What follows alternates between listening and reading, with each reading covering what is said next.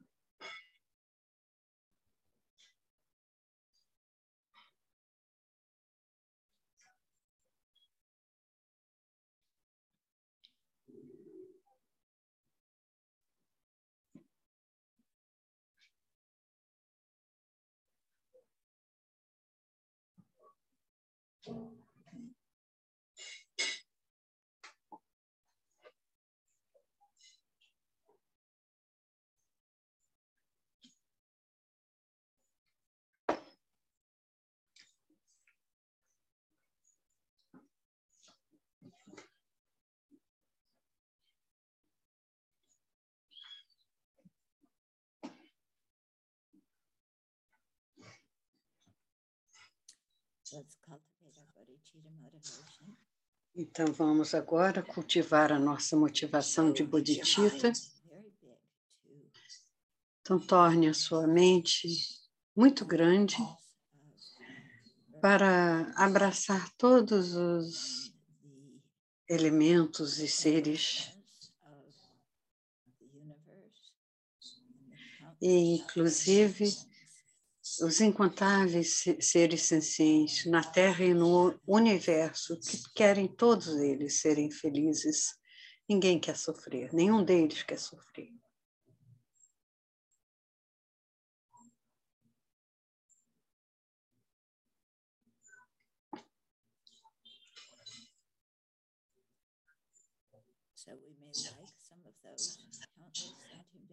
Então, pode ser que gostamos de algum deles e não gostamos de alguns outros, podemos aprovar alguns, desaprovar outros.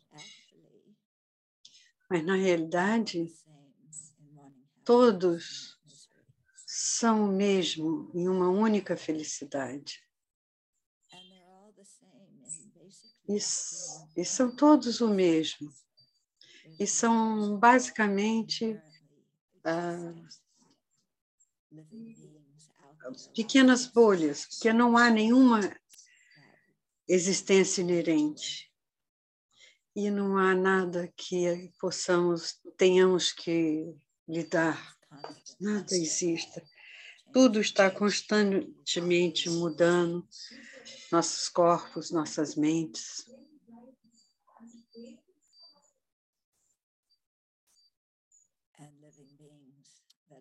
E os seres viventes que existem por serem unicamente por serem rotulados.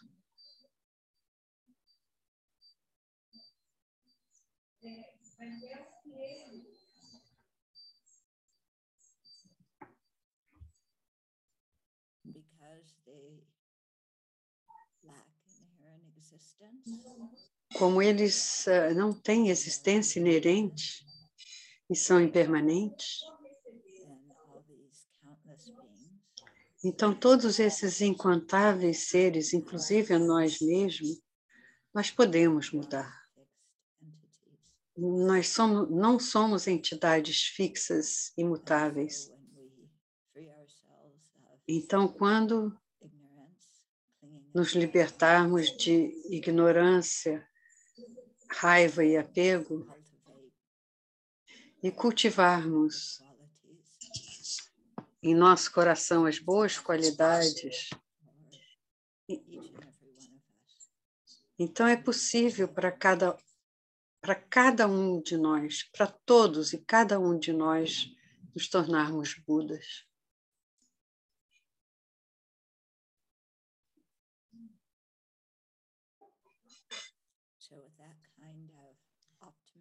Então, com esse tipo de otimismo,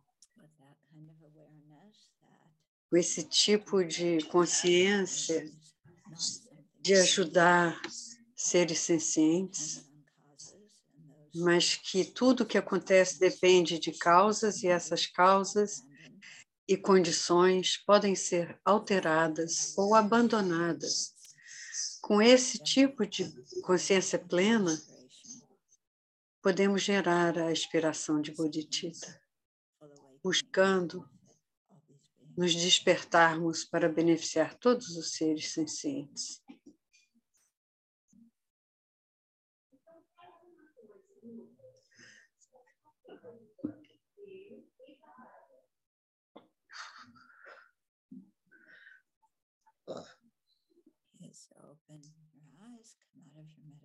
Então, podem abrir os olhos e sair de meditação.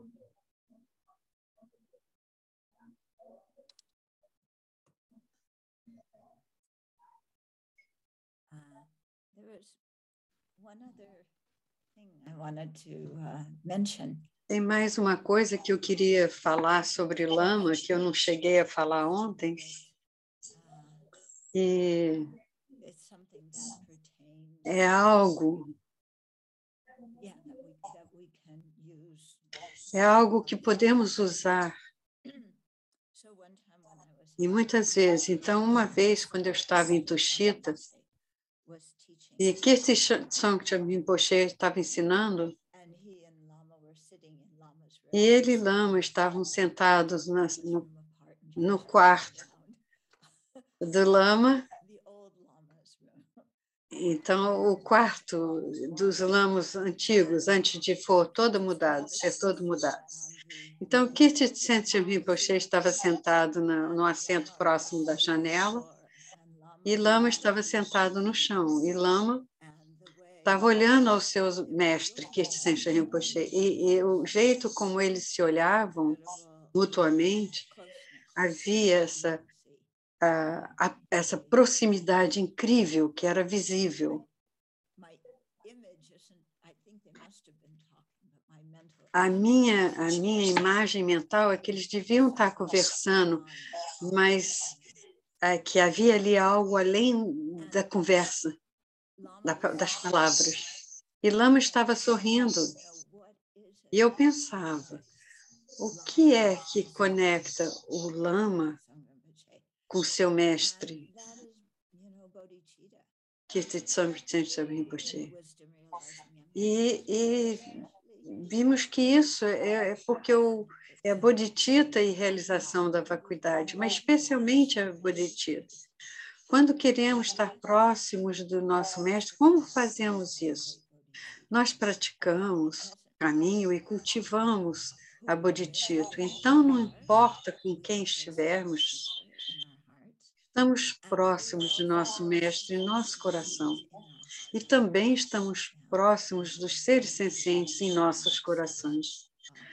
porque a Bodhicitta dá esse acesso coração a coração, não, não independente de distância política, nacionalidade, estamos ligados.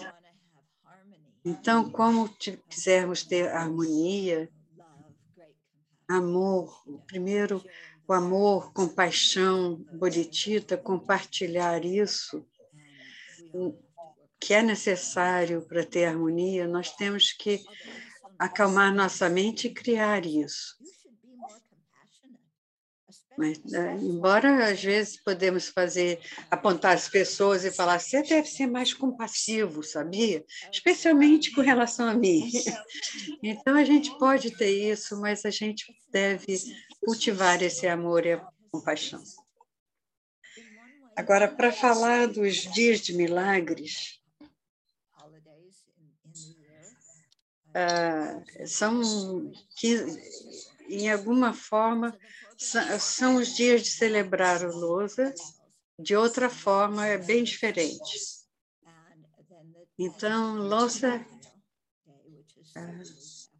é um dia desses, Vesak, é, girada da roda do Dharma, a descida do, do Reino Unido, do Reino dos Deuses, desculpe, que Shakyamuni Buda foi até o reino dos deuses para ensinar sua mãe, e depois ele voltou à Terra. Esses são os, os quatro é, festivais sagrados budistas. E o Dia de Milagres é muito mencionado nas escrituras antigas havia muitas pessoas que vagavam, como atualmente ainda existem, né? Ah, mas evidentemente não tinha naquela aquele cabelo todo emaranhado dos ascetas, que era mesmo como a gente devia aparecer quando nós fomos pela primeira vez na década de 70 conhecer o Dharma. Então, algum desses ascetas desafiou o Buda para um desafio de um concurso de milagres, porque, segundo a visão deles, o que determina as qualificações, a, o avanço de milagres era a quantidade de milagres que eles podiam realizar. Então, eles queriam esse, esse concurso, esse com Buda, para mostrar que eles, esses ascetas, eram superiores ao Dharma que o Buda Shakyamuni tinha. E durante, então, 15 dias isso ocorreu. E a cada dia, os milagres de Budas, os milagres que ele ah, realizava, eram bem maiores de cada um que dos outros ascetas não budistas. Então, no final dos 15 dias, os ascetas se renderam reconheceram que eles eram, que Buda era superior e todos eles se tornaram discípulos de Buda. Então, se você ah, se você era derrotado, era tradição na época, no debate ou num concurso, você então se to tornava discípulo eh, de quem te derrotou. Então, por que, que eu disse que esse festival é diferente? E isso é porque este está sentado em milagres. Em geral, o budismo não enfatiza o milagres. Na realidade, como monástico, se nós, por acaso, tivermos realizações milagrosas, não é permitido mostrar em público. Talvez para um pequeno grupo de pessoas próximas, mas não é permitido. E não são considerados tão, tão ah, elevados, porque podemos ter esses poderes sem ter a bodhicitta, sem ter a serenidade, a chamata. Então, ah, então você pode, pela concentração, controlar os elementos e ter esses poderes. Então era é, estranho para mim ver que Buda participaria de um concurso assim, em público. E o Buda fez novamente porque ele era um professor habilidoso e era a única forma de conseguir comunicar com aqueles seres através de demonstrar milagres, porque eles não estavam interessados no ensinamento e se tornaram mais interessados depois que ele mostrou que ele tinha realizações superiores. Então, como é que isso se relaciona a nós? Muitas vezes as pessoas me dizem, bem, eles nos dizem que o Buda, e como é que a gente não consegue ver como, como eles demonstram esses poderes? seus poderes milagrosos. Se eles mostrassem, então todo mundo acreditaria no Dharma. E aí o Dharma realmente espalharia. Então os lamas deviam mostrar. Então, primeiro, nem todos os lamas têm esses poderes. Nem todos os lamas são Budas. O título de ser um lama, de ser um geshe ou de ser um Buda são coisas diferentes. Mas, de qualquer forma, você pode imaginar. Eu sei que nem todos são americanos, mas todos já talvez tenham ouvido falar de Times Square, no Nova York, que é um, uma praça imensa que está sempre cheia de gente. Então, dá para imaginar o Buda indo até lá e demonstrando poderes milagrosos, ou algum lama indo lá e mostrando poderes milagrosos, o que aconteceria? Acha que todo mundo ia ajoelhar nos joelhos e falar: quero ser um Buda, um budista, porque você tem poderes milagrosos? Acha que isso ia acontecer? Esqueça, as pessoas vão esquecer. A CNN, isso, o que aconteceria é que a CNN viria e ia tirar, tirar fotos, até Fox News viria, tinha fotografar, querer entrevistar, e aí o que a CNN dizia, Fox News falaria o contrário. E então ia passar em todos os a mídia do todo mundo ia fazer uma grande coisa sobre o Buda, e os poderes milagrosos dele. E aí eu pergunto: isso vai ajudar nosso mundo? Isso não ajuda o mundo. Então, isso deixa muito claro porque alguém tem poderes milagrosos e não demonstrá-los. Então, algumas pessoas vamos dizer, poderia ir no meio de Times Square, levitar, irradiar fogo, mas uh, Times Square já é muito iluminado, com aquele monte de, de luminar, uh, como é que chama? Avisos luminosos, letreiros e tudo mais, tudo luminosos. Então, isso não aconteceria, seria uma outra reação. E, e essa, essa, essa fé seria substancial, que as pessoas ficariam só. É, isso aí seria consistente ou tornaria apenas o Buda ou qualquer outro mestre um tipo de, de estrela pop?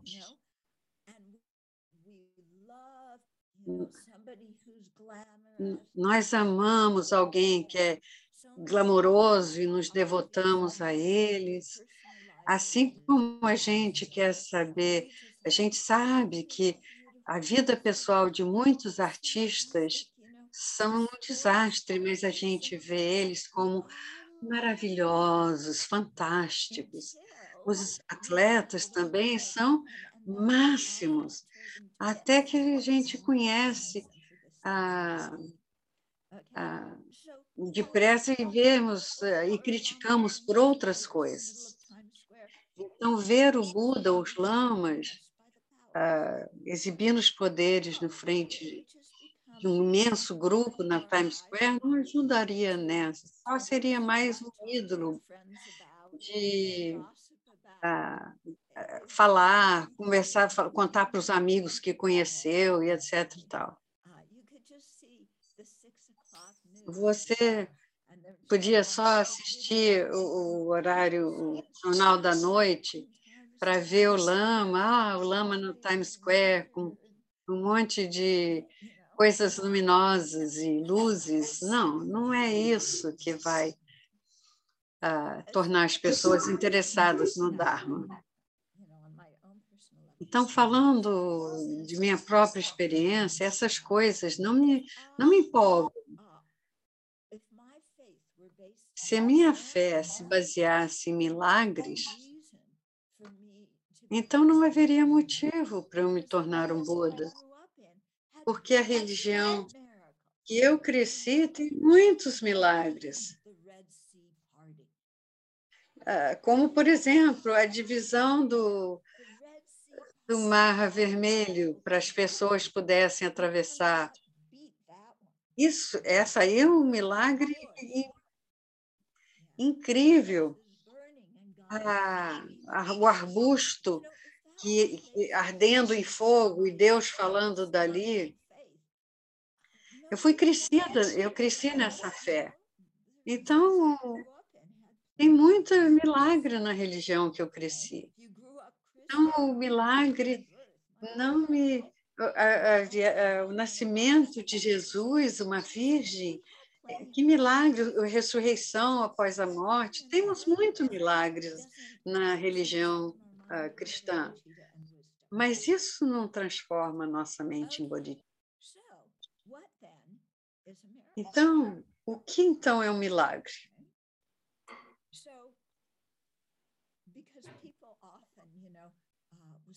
Então, como as pessoas, muitas vezes, quando alguém está doente, ou a gente olha a situação na Ucrânia, a gente fala que era um milagre. E, de repente, acontece um milagre. De repente, todo o bombardeio cessaria e as tropas iriam para casa.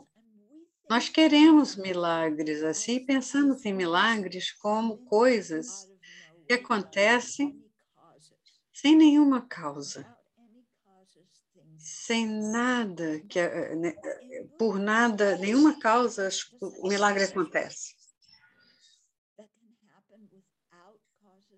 E eu pergunto: existe algo que pode existir sem causas e condições? Pense nisso. Esses tipos de coisas que são inexplicáveis, elas podem realmente acontecer sem causas e condições? Uma vez uma pessoa perguntou Sua Santidade se o budismo ou se o Buda tinha um, um slogan, um, ou, ou uma marca, né? E seria ah, o surgimento independente algo, algo pode acontecer sem ser um surgimento dependente? Então, eu acho que quando vimos milagres, estamos pensando que algo existe sem ser um surgimento dependente. E estamos falando de coisas convencionais e verdade convencional, mas o que um milagre realmente é algo que tem causas e condições, mas nós desconhecemos as causas e condições e por isso rotulamos de milagre. Então, certa vez, não lembro, não me lembro qual foi a pergunta. Rinpoche falava de algo. Eu sempre fazia essas perguntas uh, elaboradas que, me, que aos lamas, o tipo de pergunta que hoje em dia meus alunos fazem me deixam loucas. Então, eu fiz uma dessas perguntas ao Rinpoche e ele estava conversando com, segurando o mala, ele, se, ele passava o mala de uma mão para outra.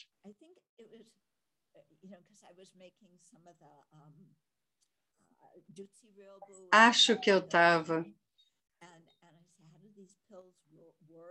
falando algumas perguntas sobre as pílulas abençoadas, se elas funcionavam. E ele não disse nada. E eh, deu uma resposta tipo mestre Zen. Ele, ele passava um mala de uma mão para outra. E eu fiquei pensando muito tempo o que isso indicava. E o que ele indicava era era surgimento dependente. Isso, existe o mala numa mão, então isso surge, o mala na outra mão. Então, em muitas escrituras, já que isso existe, como isso existe, isso, isso surge. Então, surgimento dependente é, é realmente um milagre, de certa forma que quanto mais conseguirmos compreender o surgimento dependente, mais poderemos usá-la para transformar nossa mente e desenvolver todos os outros aspectos do caminho. Então, todos nós já ouvimos que o surgimento dependente é o, o soberano dos raciocínios, é o maior dos raciocínios. Então, a, pra, é, é a melhor razão, porque antigamente falava o rei, mas entra em gênero e pode dar confusão. Então, atualmente usamos o melhor dos raciocínios. Então, ah, são formas que e raciocínios que apoiam e dão suporte à existência psíquica. Mas o surgimento dependente também estabelece a existência convencional. Então, essas duas coisas são realmente.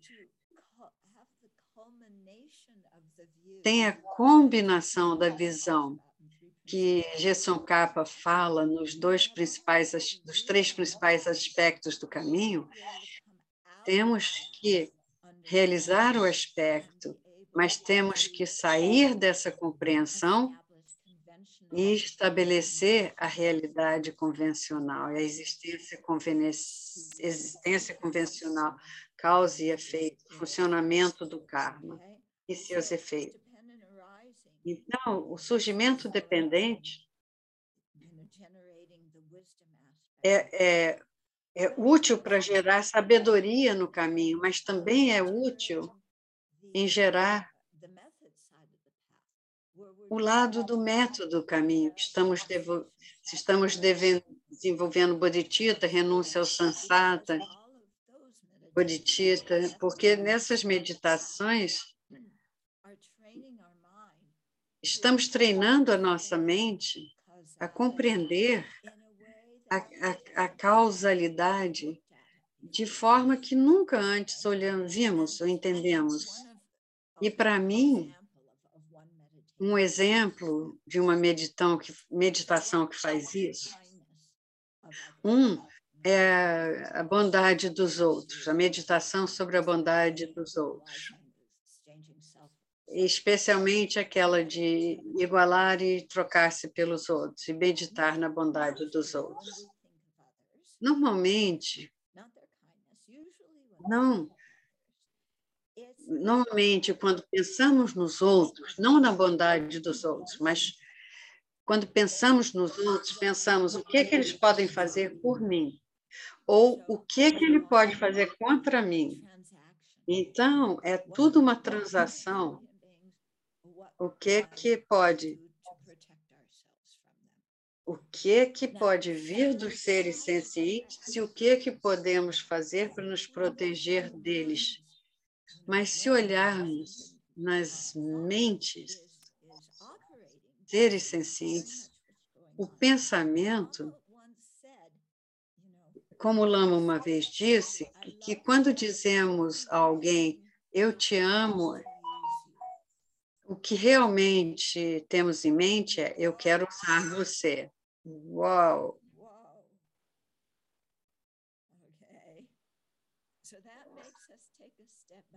E isso faz com que a gente dê um passo atrás quando pensamos em amar alguém. Nós realmente estamos amando ou nós estamos usando essas pessoas para realizar as nossas necessidades, o que queremos, e fazer com que a gente se sinta bem com a nossa própria existência.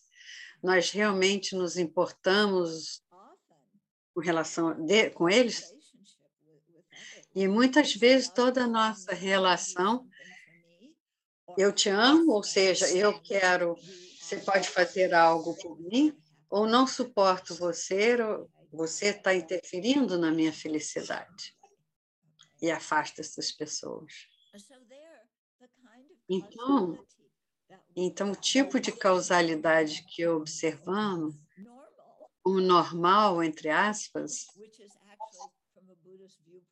que é que do ponto de vista budista é muito anormal, mas do nosso ponto de vista mundano é normal. Então, esse, atrair, afastar, atrair, afastar, e como os outros me afetam, eles me fazem feliz ou eles me tornam infeliz. E é, com relação aos seres, os outros seres, o que a gente vê é isso, esse tipo de como um afeta o outro. Mas quando meditamos na bondade dos outros, toda a forma de pensar na causalidade de como nos relacionamos com as pessoas, a gente tem que reformatar isso, essa versão antiga do que as pessoas fazem por mim, como eu me protejo disso. Essa versão de causalidade a gente tem que mudar. Porque a felicidade não vem de fora e sofrimento não vem de fora. Então, dizer você me faz feliz, a felicidade não veio da outra pessoa. A felicidade existe dentro de nós mesmos. Nós interpretamos uma situação de certa forma e nossa interpretação daquela situação nos deixa feliz. Então você vai dizer, não, eu não interpreto as coisas. Eu digo, bem, quando amamos alguém, certos gestos que eles fazem, interpretamos como uh, nos beneficiando. Então, nós gostamos é como se a felicidade tivesse vindo das ações dele, dos atos dele. Dizendo, você me elogia, você faz o que eu quero, você me entusiasma, você me diz como eu sou maravilhosa. De, de modo semelhante, e achamos que a nossa dor vem de fora,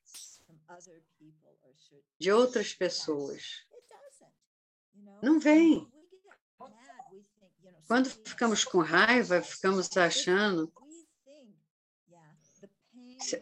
que a dor que estamos experimentando, ao sermos criticados, está na palavra daquelas pessoas, que a pessoa disse. Aquela pessoa falar, disse uma palavra, você me desapontou, você é um idiota. Então, esses, essas ondas sonoras vêm e batem em nossos corações e nós sentimos, experimentamos a dor, como que a dor ah, veio da outra pessoa e entrou em nós através das ondas sonoras. Isso é verdade? É assim que causa e efeito funciona? Não. a dor do, da crítica não começou lá. E, e, e, não na viagem pelas ondas sonoras. Por quê? Por que nos ficamos chateados? Porque nós interpretamos aquelas coisas. E como nós interpretamos as coisas é que nos deixa infelizes. E um motivo pelo qual sempre temos dificuldade com outros seres é porque estamos sempre interpretando uh, as coisas com os outros seres e como isso me afeta. Eles causaram felicidades, eles me fazem felizes, eles me fazem infelizes, eles me causam infelicidade. Ninguém faz isso. Isso vem de nossa forma de olhar a situação. Então, quando meditamos na bondade dos seres, o que estamos fazendo é que nós estamos observando a causalidade de como relacionamos com os outros seres de outra forma. Então, o surgimento que dependente nós estamos vendo de outra forma. Agora estamos olhando da perspectiva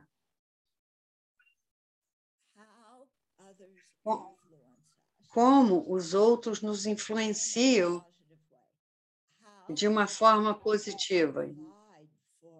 Como outros fornecem as nossas necessidades da vida.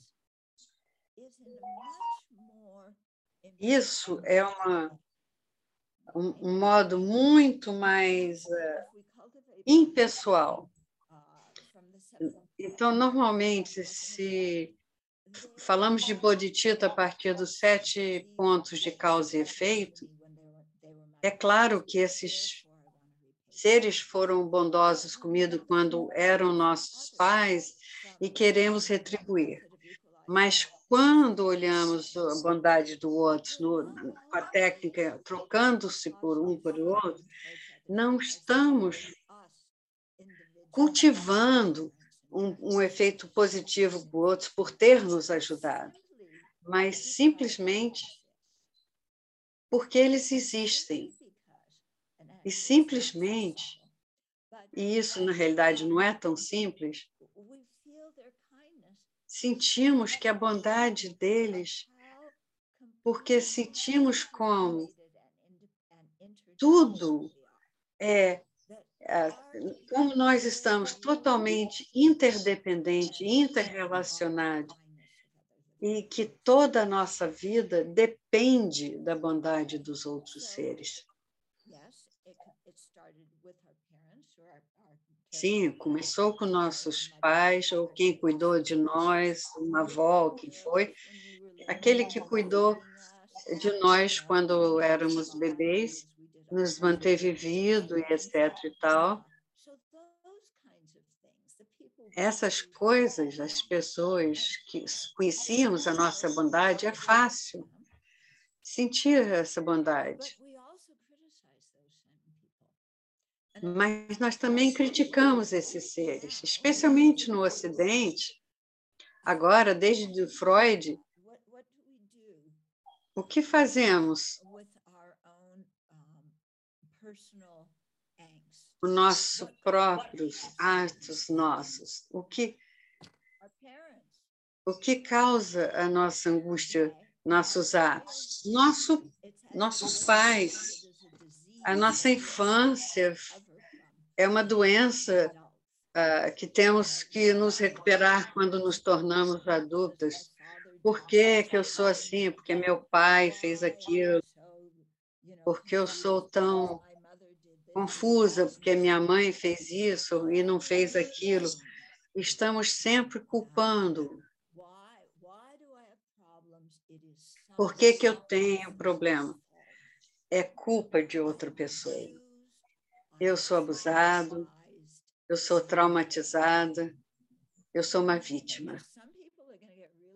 Agora, algumas pessoas vão ficar com raiva de mim para uh, ouvir isso, porque estão o que algumas pessoas vão ficar com raiva é porque estão achando que eu estou botando, diminuindo a dor e o sofrimento deles. Mas ela não está fazendo isso.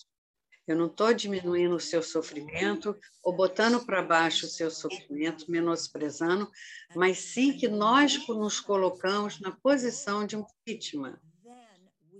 E quando nos colocamos nesse papel, aí nós ah, somos alcançados por nossa dor, porque a nossa dor é a culpa de outra pessoa.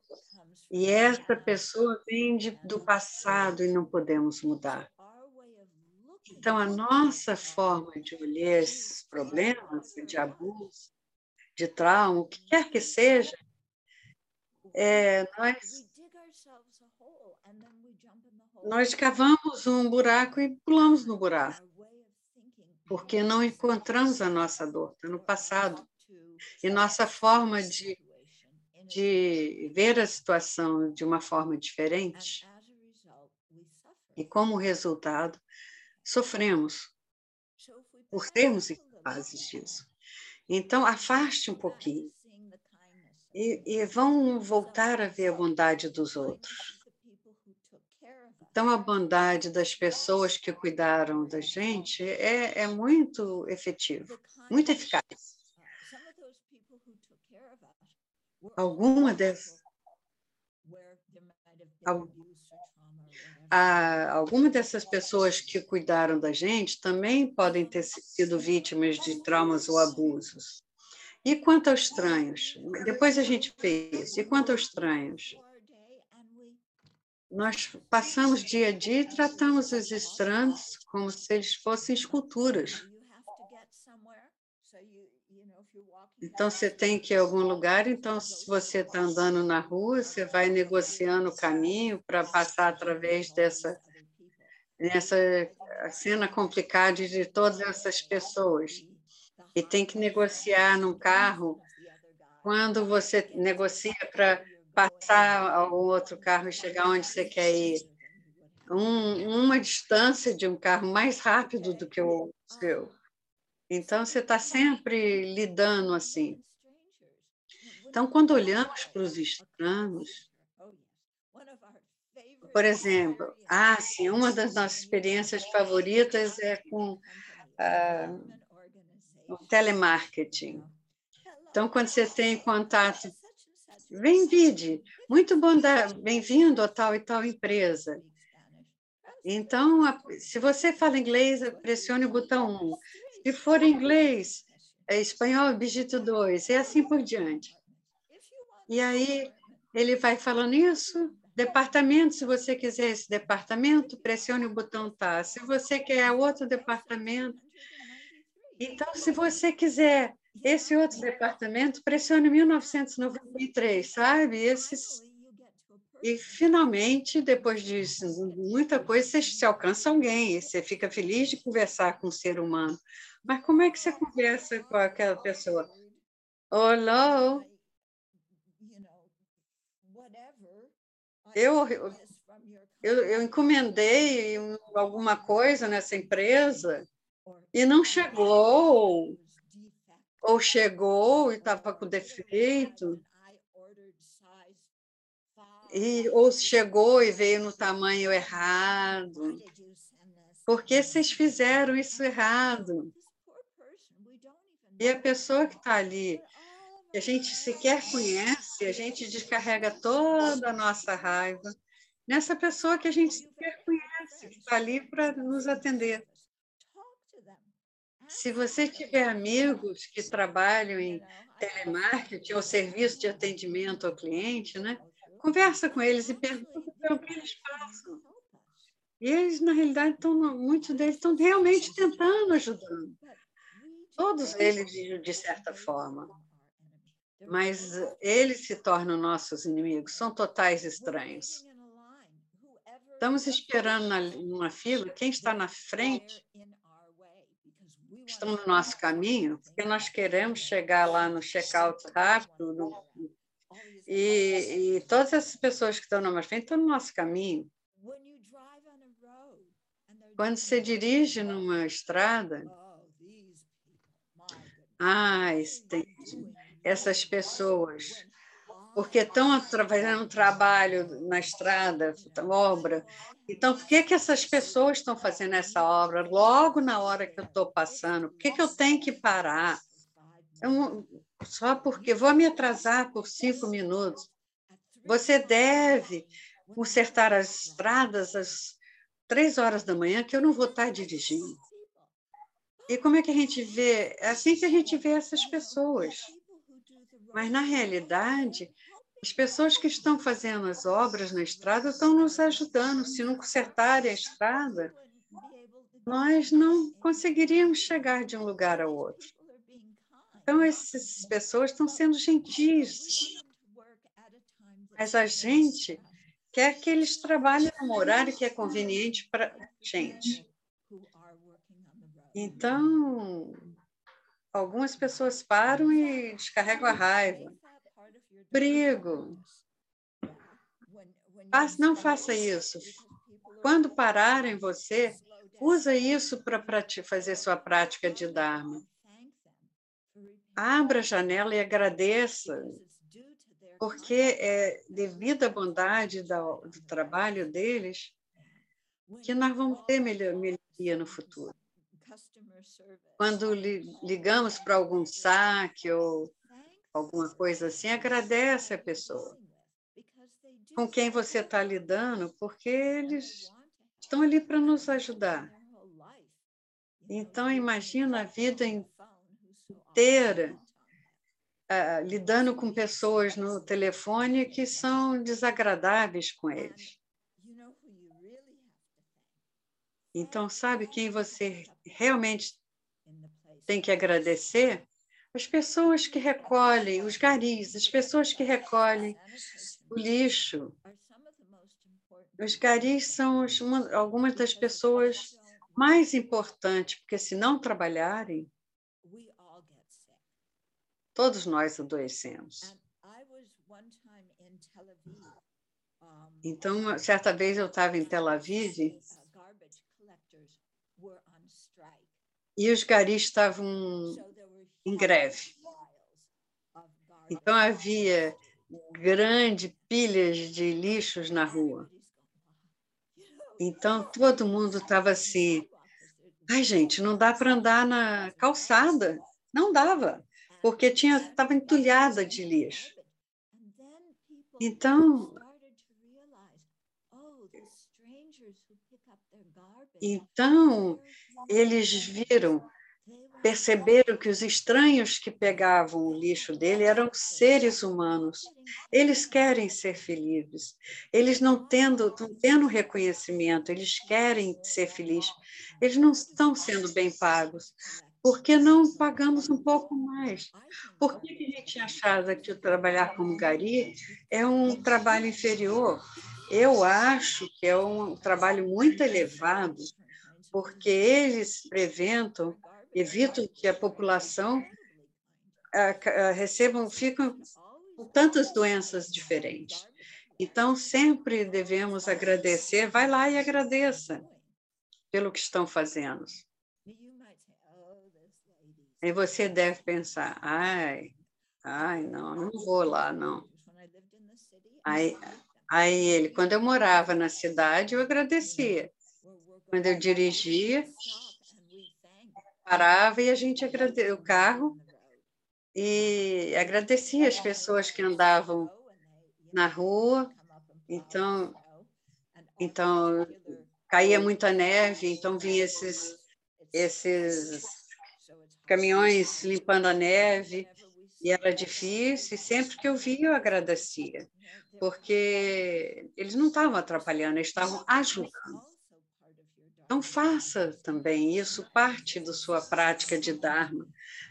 A prática de Dharma não é só sentar eh, na almofada e ficar, ah, eu estou cultivando bodhicitta, que todos sejam felizes, e depois levantar da almofada e discute com alguém, não agradece alguém, não trata bem outro. Não, a nossa prática verdadeira é Agradecer os estranhos também, todos os estranhos que nos ajudam. que fazem seus trabalhos na sociedade para que a gente possa ter prédios onde morar, alimentos onde que comer, roupas para vestir. Acho que agora, mais do que em qualquer outra época, dependemos na bondade dos seres. Por exemplo, você pode uh, cultivar todo o seu alimento, você consegue fazer toda a sua roupa. Muita gente aqui usa óculos, a gente pode uh, corrigir nossa própria visão. Não, a gente depende totalmente da bondade dos outros. E todo, com essa equanimidade global, nós somos totalmente dependentes deles. Nós podemos estar em, sei lá, qual tipo de condições. Então, nós temos a roupa que precisamos, nós temos ah, em condições, a comida que precisamos, e algumas dessas pessoas não têm essas mesmas condições, porque nós não conseguimos fornecer o que eles precisam. Nós achamos a nós como seres independentes. Isso, isso é loucura, isso é doideira. Nós totalmente dependemos dos outros. Então, fizemos amigos. É fácil. Estranhos. Estamos chegando lá. Agora. E quanto aquelas pessoas que nos fazem mal, que nos prejudicam? Eles são meus inimigos para sempre. Eles me prejudicaram, me feriram e eu os odeio e nunca vou perdoá-los. Ok. Quando a gente tem esse tipo de ideia, quem sofre? A pessoa que a gente odeia, ela sofre quando a gente está só pensando com aquela pessoa no suporto. Eles estão sofrendo? A nossa raiva nesse momento aperta, machuca alguém? Não. Ele não, eles estão na praia, estão brigando com, com as crianças, estão jantando fora, não estão sofrendo. Quem tem a raiva quando nós é que sofremos? Eu sou a principal causa do meu, meu sofrimento, da raiva.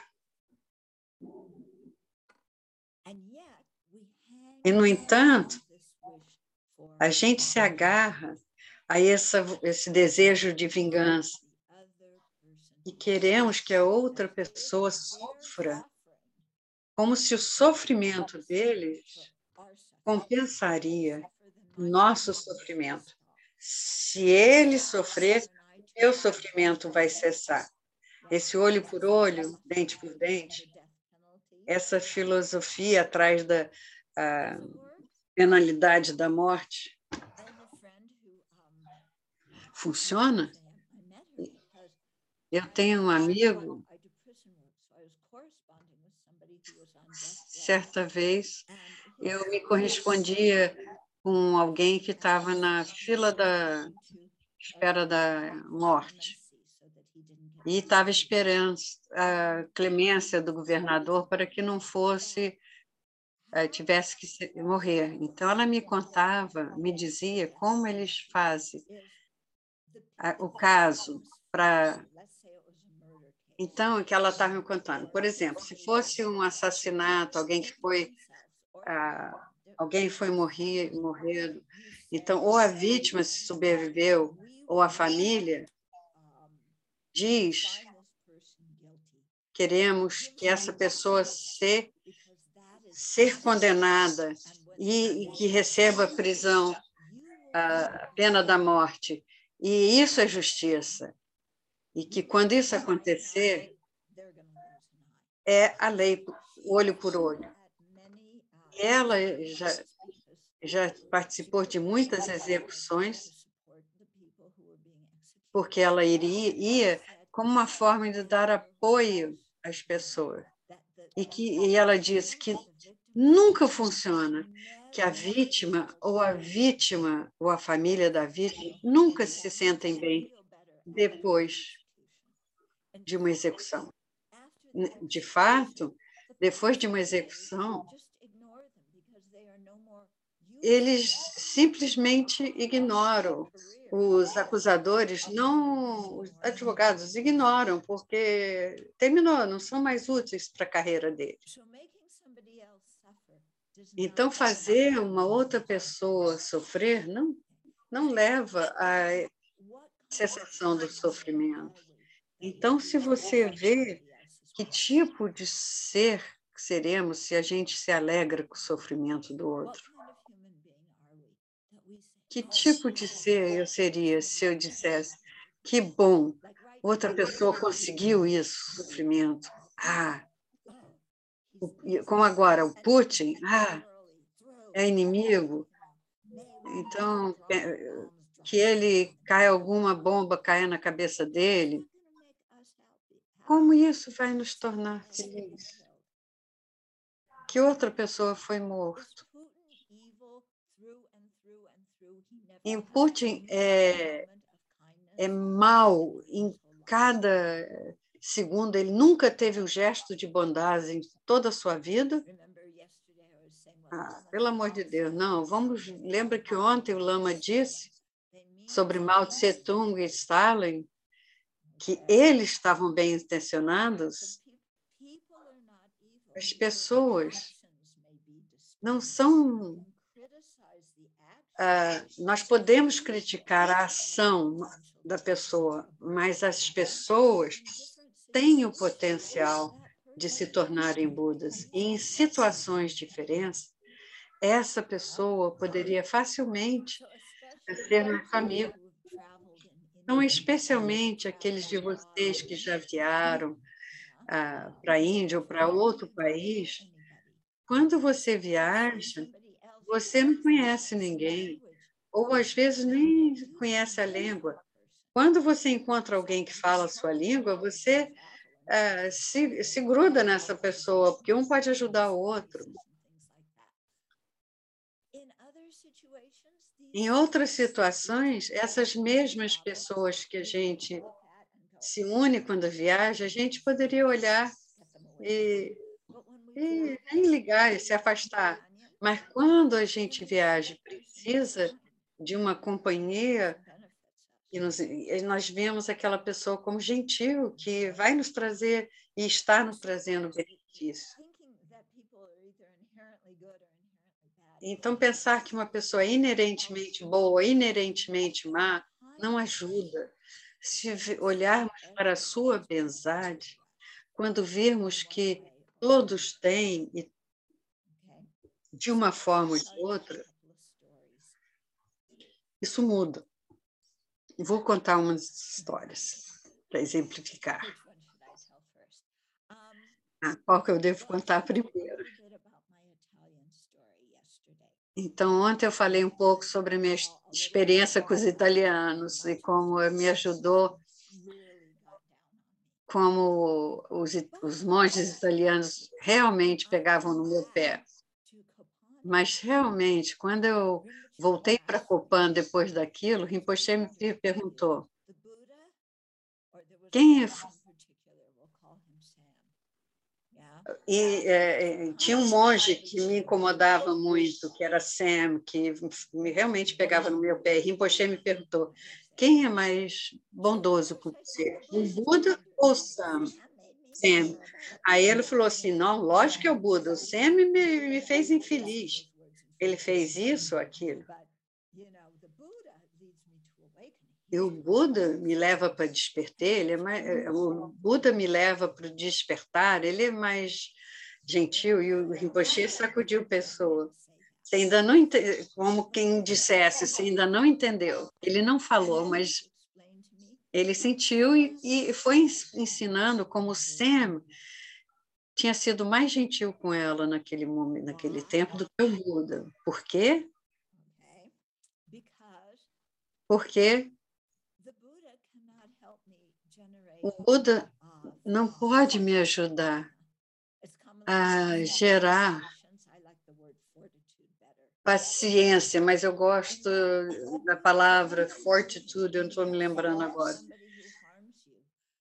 A menos que você tenha alguém que te eh, fere, se magoa, você não pode gerar a paciência. Se você não tem alguém que te provoque, você não pode se tornar um Buda. Então, para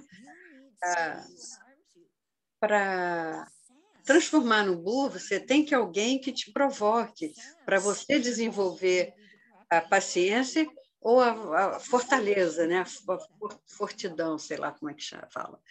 E o Buda não tem como te desafiar assim, mas o Sam tinha. Então, foi isso que Lampa Rinpoche explicou. É lógico que não era o que eu queria ouvir. Eu queria que Rinpoche falasse. Ai, me conta o que falaram. Eles te fizeram, trataram tão mal, te culparam, riram de você e falaram que você foi a primeira, pior coisa que aconteceu ao centro e que você era tão forte que supriu tudo e nós apreciamos muito os seus serviços ao centro, apesar deles tentarem te ferir. É isso que eu queria ouvir. E ele disse: Não, Sam foi mais bondoso, foi mais gentil com você. E, e esse foi outro das minhas ah, lições. E eu tive que sentar e refletir nisso por muito tempo para ver como Sam era mais gentil comigo do que o Buda. E era verdade. Quando eu mudei a maneira como eu olhava para o Sam, isso ah, eu consegui ver. Então, as pessoas que são nossos inimigos, as pessoas que nos prejudicaram, se olhamos a situação de uma forma diferente, nós conseguimos ver a bondade. Porque eles realmente, efetivamente, nos ajudaram. Eu vou dar um outro exemplo.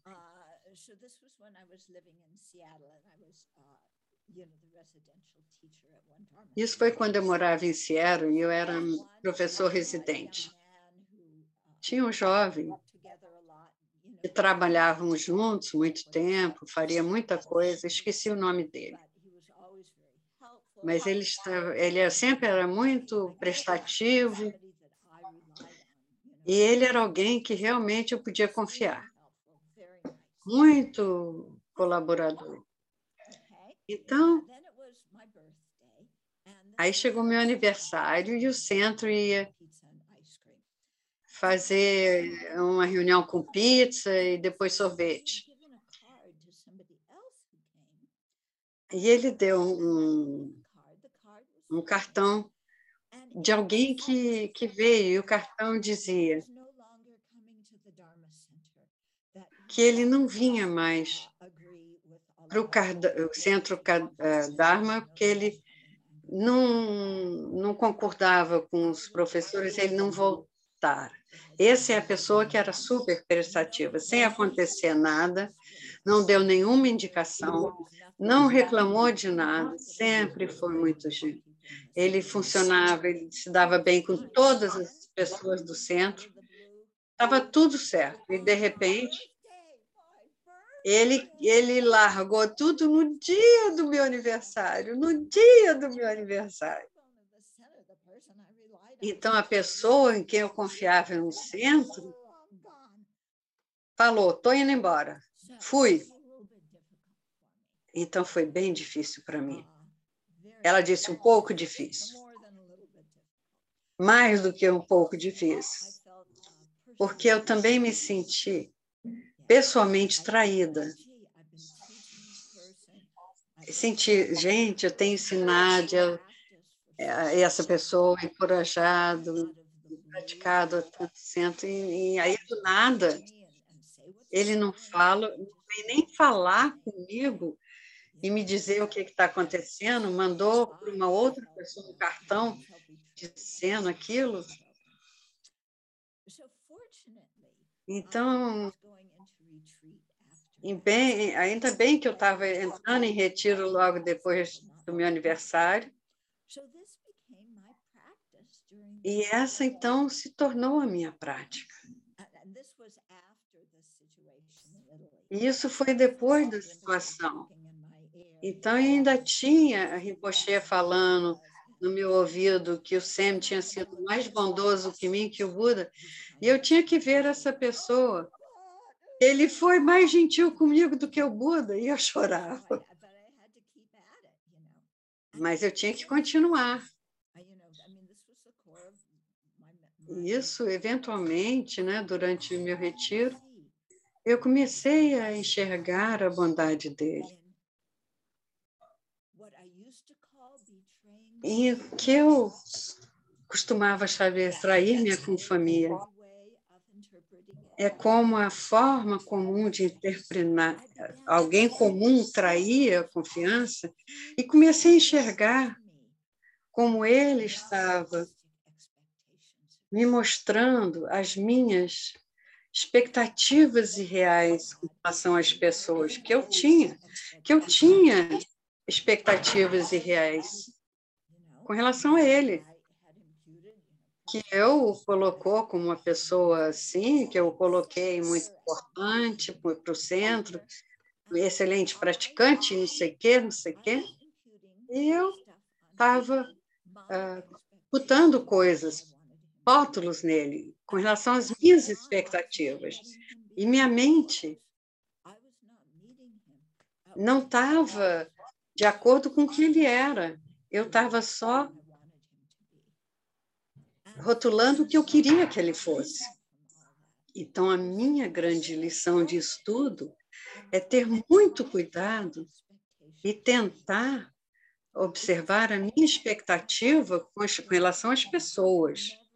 Porque até que isso aconteça, eu nem sequer tinha notado essas expectativas falsas que eu tinha com relação a algumas pessoas. E depois que eu comecei a ver, então eu pude, dar um passo para trás e saber eu estou experimentando dor e sofrimento por causa da minha forma de pensar. Eu rotulei, eu culpei ele pela minha dor, mas na realidade a minha dor foi devido às minhas expectativas irrealistas. E depois disso, isso realmente me ajudou, porque agora eu posso dar um passo atrás. Agora eu tenho esse slogan: os seres sencientes beings fazem o que os seres sencientes fazem. O que significa os seres sencientes são seres sencientes. E o que são seres sencientes? São seres como eu, que estão sob o controle da ignorância e apego. O que eles fazem vai dar fazer sentido? Não. O que o que eles fazem vai ser benéfico? Não necessariamente. Então, por que, que eu espero que sempre seja benéfico e benefício? Porque eu sou estúpida. Por que, que eu estou esperando mais os seres sencientes como se eles fossem Budas? A minha definição de um Buda é alguém que faz o que eu quero que ele faça na hora que eu quero que ele faça. E isso é o Buda perfeito. Eles fazem o que ele faz, eu quero que eles eles fazem o que eu quero que eles fazem quando eu quero que eles fazem, porque ele é perfeito. E eu vejo os seres sencientes que são imperfeitos com a expectativa de que fossem perfeitos. Todas as minhas superstições eu projeto nas pessoas, todos os meus pensamentos supersticiosos. É claro que os seres sencientes vão fazer coisas que eu não gosto. É claro que não vão ser razoáveis, que vão quebrar minha confiança, porque eu não perguntei para eles: você vai faz, fazer isso, isso, isso isso por mim? não mera o que acontecer, como é que eu posso esperar que eles sempre façam o que eu quero? Esse é meu problema, não é problema deles. Então, me ajudou muito. Dar um passo atrás e deixar as pessoas serem e, e perceber que eles são seres que agem no seu tempo, na sua hora. Às, às vezes eu tenho ajuda, e isso é ótimo, às vezes não, e está tudo bem. Às vezes ele está disposto, tudo bem, às vezes não está disposto, tudo bem. Então, o que é interessante, alguns anos depois, ele voltou. Então, logo, eu pedi desculpas a ele, porque eu tinha projetado tantas coisas nele, e ele riu. Então, a vontade do inimigo, a casa, a bondade da pessoa que nos fez mal. Vamos ver, vamos, vamos treinar a nossa mente para ver situações de formas diferentes, de formas que a gente possa entender a causalidade e compreender isso mesmo quando as pessoas ah, estão ajudando a gente de uma forma ou de outra. Saber exatamente a causalidade. Rinpoche, muitas vezes, ah, estica bastante o elástico nesse sentido. E, então, da última vez que eu fiz isso, as pessoas na, que participavam, que escutavam ensinamentos, ficaram com muita raiva de mim, mas alguns de vocês conhecem o Rinpoche e vão entender. Então, é, ele realmente pede as pessoas para ver a bondade do inimigo.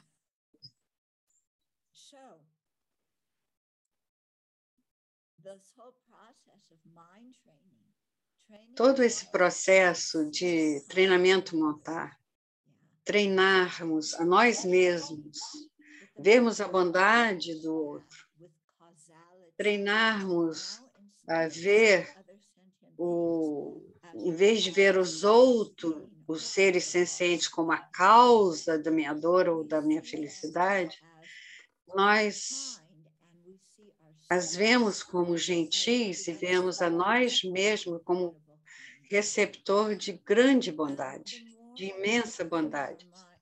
E quanto mais treinamos a nossa própria mente a nos vermos como o recipiente da bondade do outro, mais felizes nós somos e melhores são as nossas reações. E quanto maior habilidade temos de realmente compreender o que, de que se trata a Bodhicitta,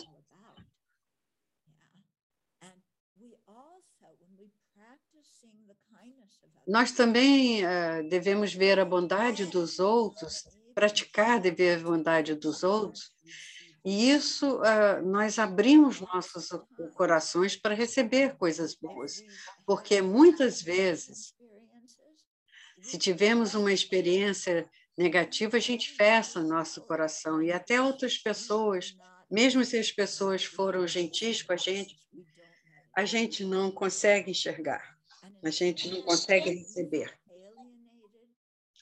E, em vez disso, sentimos alienados, não amados, ah, não apreciados, menosprezados. E passamos a vida inteira com esse uh, sentimento de vazio, angústia, porque não conseguimos ver a vontade o amor das outras pessoas. E em vez nós falamos disso, falamos para a gente mesmo, ah, eu sou um, um fracasso, eu faço mal a mim mesmo, eu nunca consigo as coisas. E a gente não, não deve fazer assim, a gente fecha a nossa mente quando dizemos isso. Então, temos que praticar, treinar a mente e aí vamos ver muita bondade, muita gentileza dirigida a nós. E de onde vem? Eu não, eu não cresci, eu não me preparei para ver que vinha tanta vontade de tanto onde, de onde veio tanta bondade? De onde veio essa roupa? Eu não fiz essa, esse tecido, eu não costurei a roupa. Eu ligo a, a, a luz, da onde que veio essa eletricidade? Não fui eu? Não entendo nada de eletricidade. Se eu fosse a melhor pessoa no mundo e tudo dependesse de mim, eu, eu seria. Ah, todo mundo estaria no escuro, porque ah, tudo que eu entendo da eletricidade é ligar ou desligar o interruptor e trocar a lâmpada. É tudo que eu entendo de eletricidade. E por que, que tem luz na minha casa, no meu quarto? A bondade dos outros seres. Encanamento. Ser o bombeiro, ah, ser capaz de ir no banheiro e e ligar, dar um, uma descarga, e todas as necessidades que você colocou para fora desaparecem.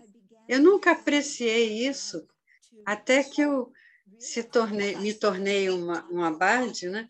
e eu tinha que. A gente não tinha, a, como é chama? Esgoto. Então, aí que eu aprendi como era complicado lá da, me livrar de tudo. E tudo é devido aos seres sencientes. Se não fosse ah, pelos seres sencientes, a gente estaria sendo afogado em nosso próprio corpo. Mas, uma vez que tem esse sistema de esgoto instalado, funciona. Oh, meu bem, graças a Deus. Muito obrigada. Quando olhamos ao redor, vemos que todo ao nosso redor, a internet, por exemplo, quantas pessoas foram envolvidas em criar a internet, computador, eletricidade e tudo para que a gente possa estar conectado na internet. Quantas pessoas, passado, presente do futuro, futuro estão envolvidos para que possamos passar esse tempo juntos via internet. Então, tudo bem, está na época da pandemia, não estamos juntos na mesma sala. Então, mas podemos pensar, que maravilha. Agradecemos a todos os seres sencientes que foram tão gentis que podemos estar aqui juntos hoje. Quem? A maioria são desconhecidos. Então, você tem um, um, uma pessoa que entende de tecnologia, a gente tem alguém que entende de tecnologia, mas, além disso, fora isso, dependemos dos outros, da vontade dos outros. É disso que se trata o treinamento da mente. Aprendendo a enxergar a causalidade e isso me ajudou a, a manter vivo e que eles cuidam de mim, embora sejam estranhos, de, desconhecidos, né? E quando você pratica vê-los, essas pessoas que te fizeram mal, como pessoas que te beneficiaram na realidade, então você não enxerga mais o mal que eles fizeram você vê a bondade. E eu me lembro, uma vez Rinpoche falava sobre a bondade dos outros, e não é só que os outros foram bons para gente, em termos de nos mantermos vida, mas também eles são bons para nós no sentido de sermos objetos da nossa bodhicitta. E para nos formarmos Budas, precisamos cultivar a Bodhicitta. Então, precisamos dele. Para cultivar a Bodhicitta, temos que ter compaixão por cada um dos seres sencientes. E deixarmos um único ser senciente fora de nossa grande compaixão ou fora de nossa Bodhicitta, então não é a grande compaixão e não é mais Bodhicitta.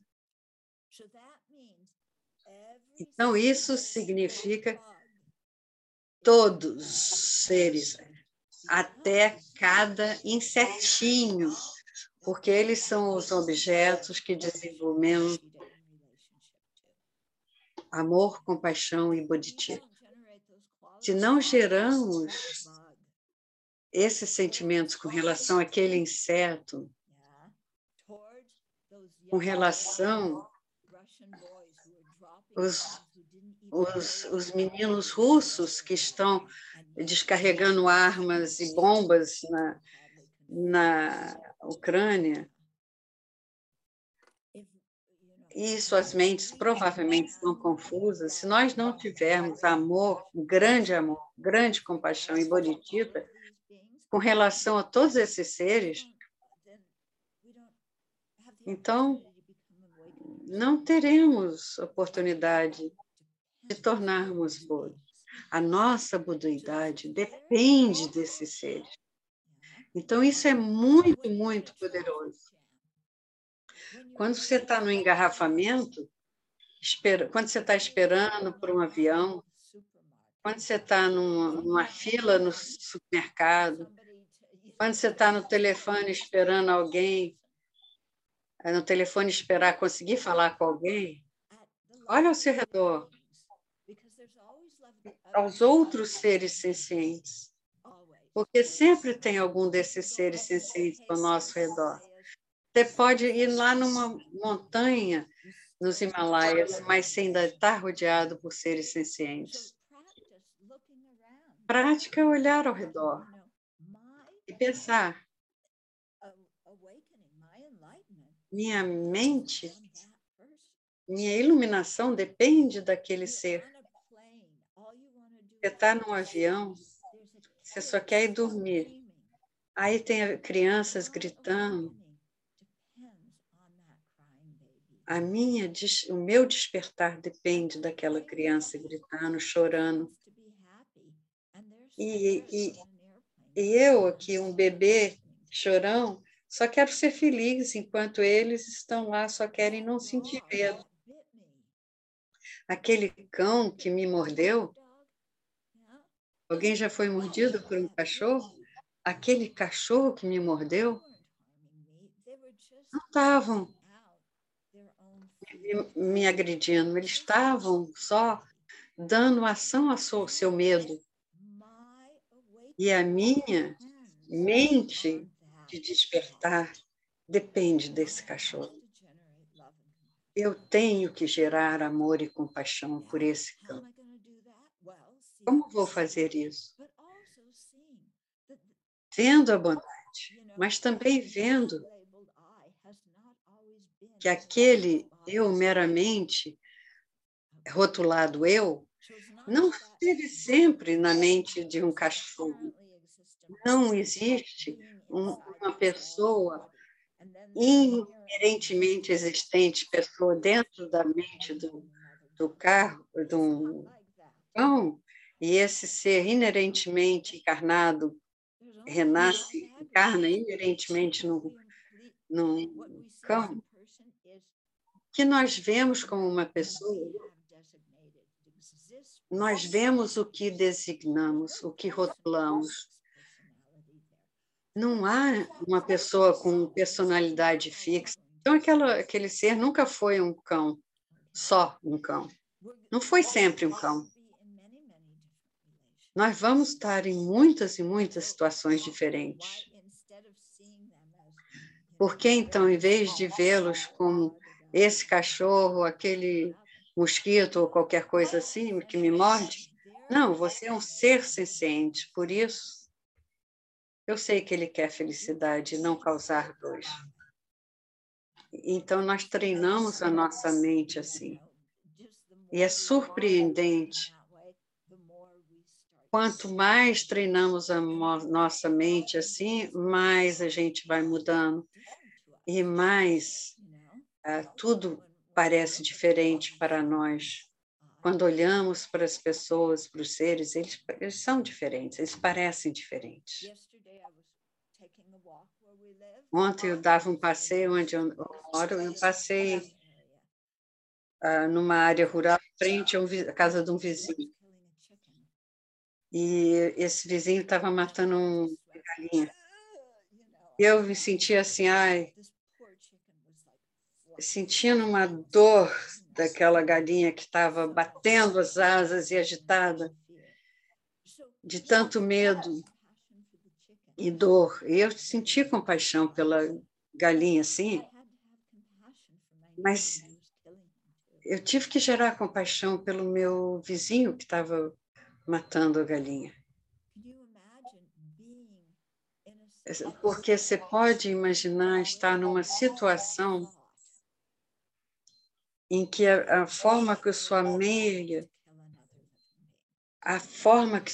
Imagina estar numa situação em que o modo que você pensa faz com que você mata um ser. E muitas falam, pessoas falam só, ah, mas era uma galinha. Isso é nada. Então, matar insetos? Não, quero matar insetos. Ah, mosquitos, cupim, vamos livrar deles. Não. Temos que ter algum tipo de compaixão por esses seres sencientes que nasceram em corpos de insetos, que nasceram como esse meu vizinho, que não via que havia mal em matar galinha. Então, pensar que somos, que tudo a gente enxerga como projeções de nossa mente limitada.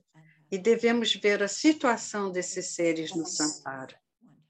Da mesma forma que queremos que os outros vejam a nossa situação.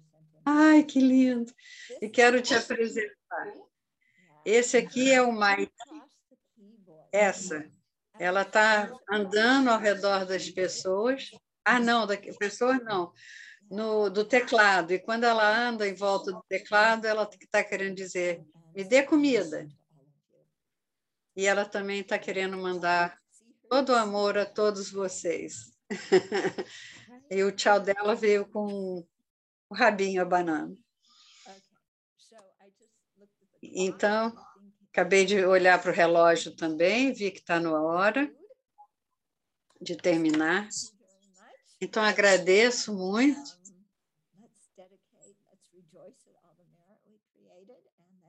Então, vamos dedicar e nos alegrarmos com todo o mérito que criamos.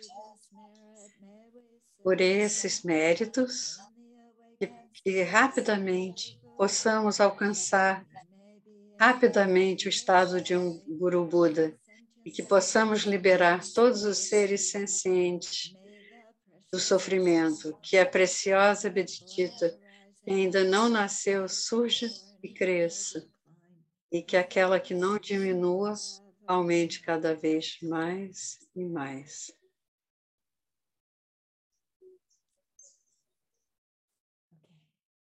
Ok, obrigada. Cuidem-se todos. Feliz Dia dos Milagres. Então, a forma que eu a forma como eu expliquei a bondade dos outros é como você faz o milagre acontecer. É assim que se faz. Eu espero, eu agradeço, agradeço demais. Que tenha um belo retiro. Espero que possamos vê-la muito rapidamente, dando ensinamentos aqui em Tuxita. Muito, muito obrigada. Eu quero convidar todos vocês virem e conhecerem Sravasti Abbey também. Muito obrigada a todos e tchau.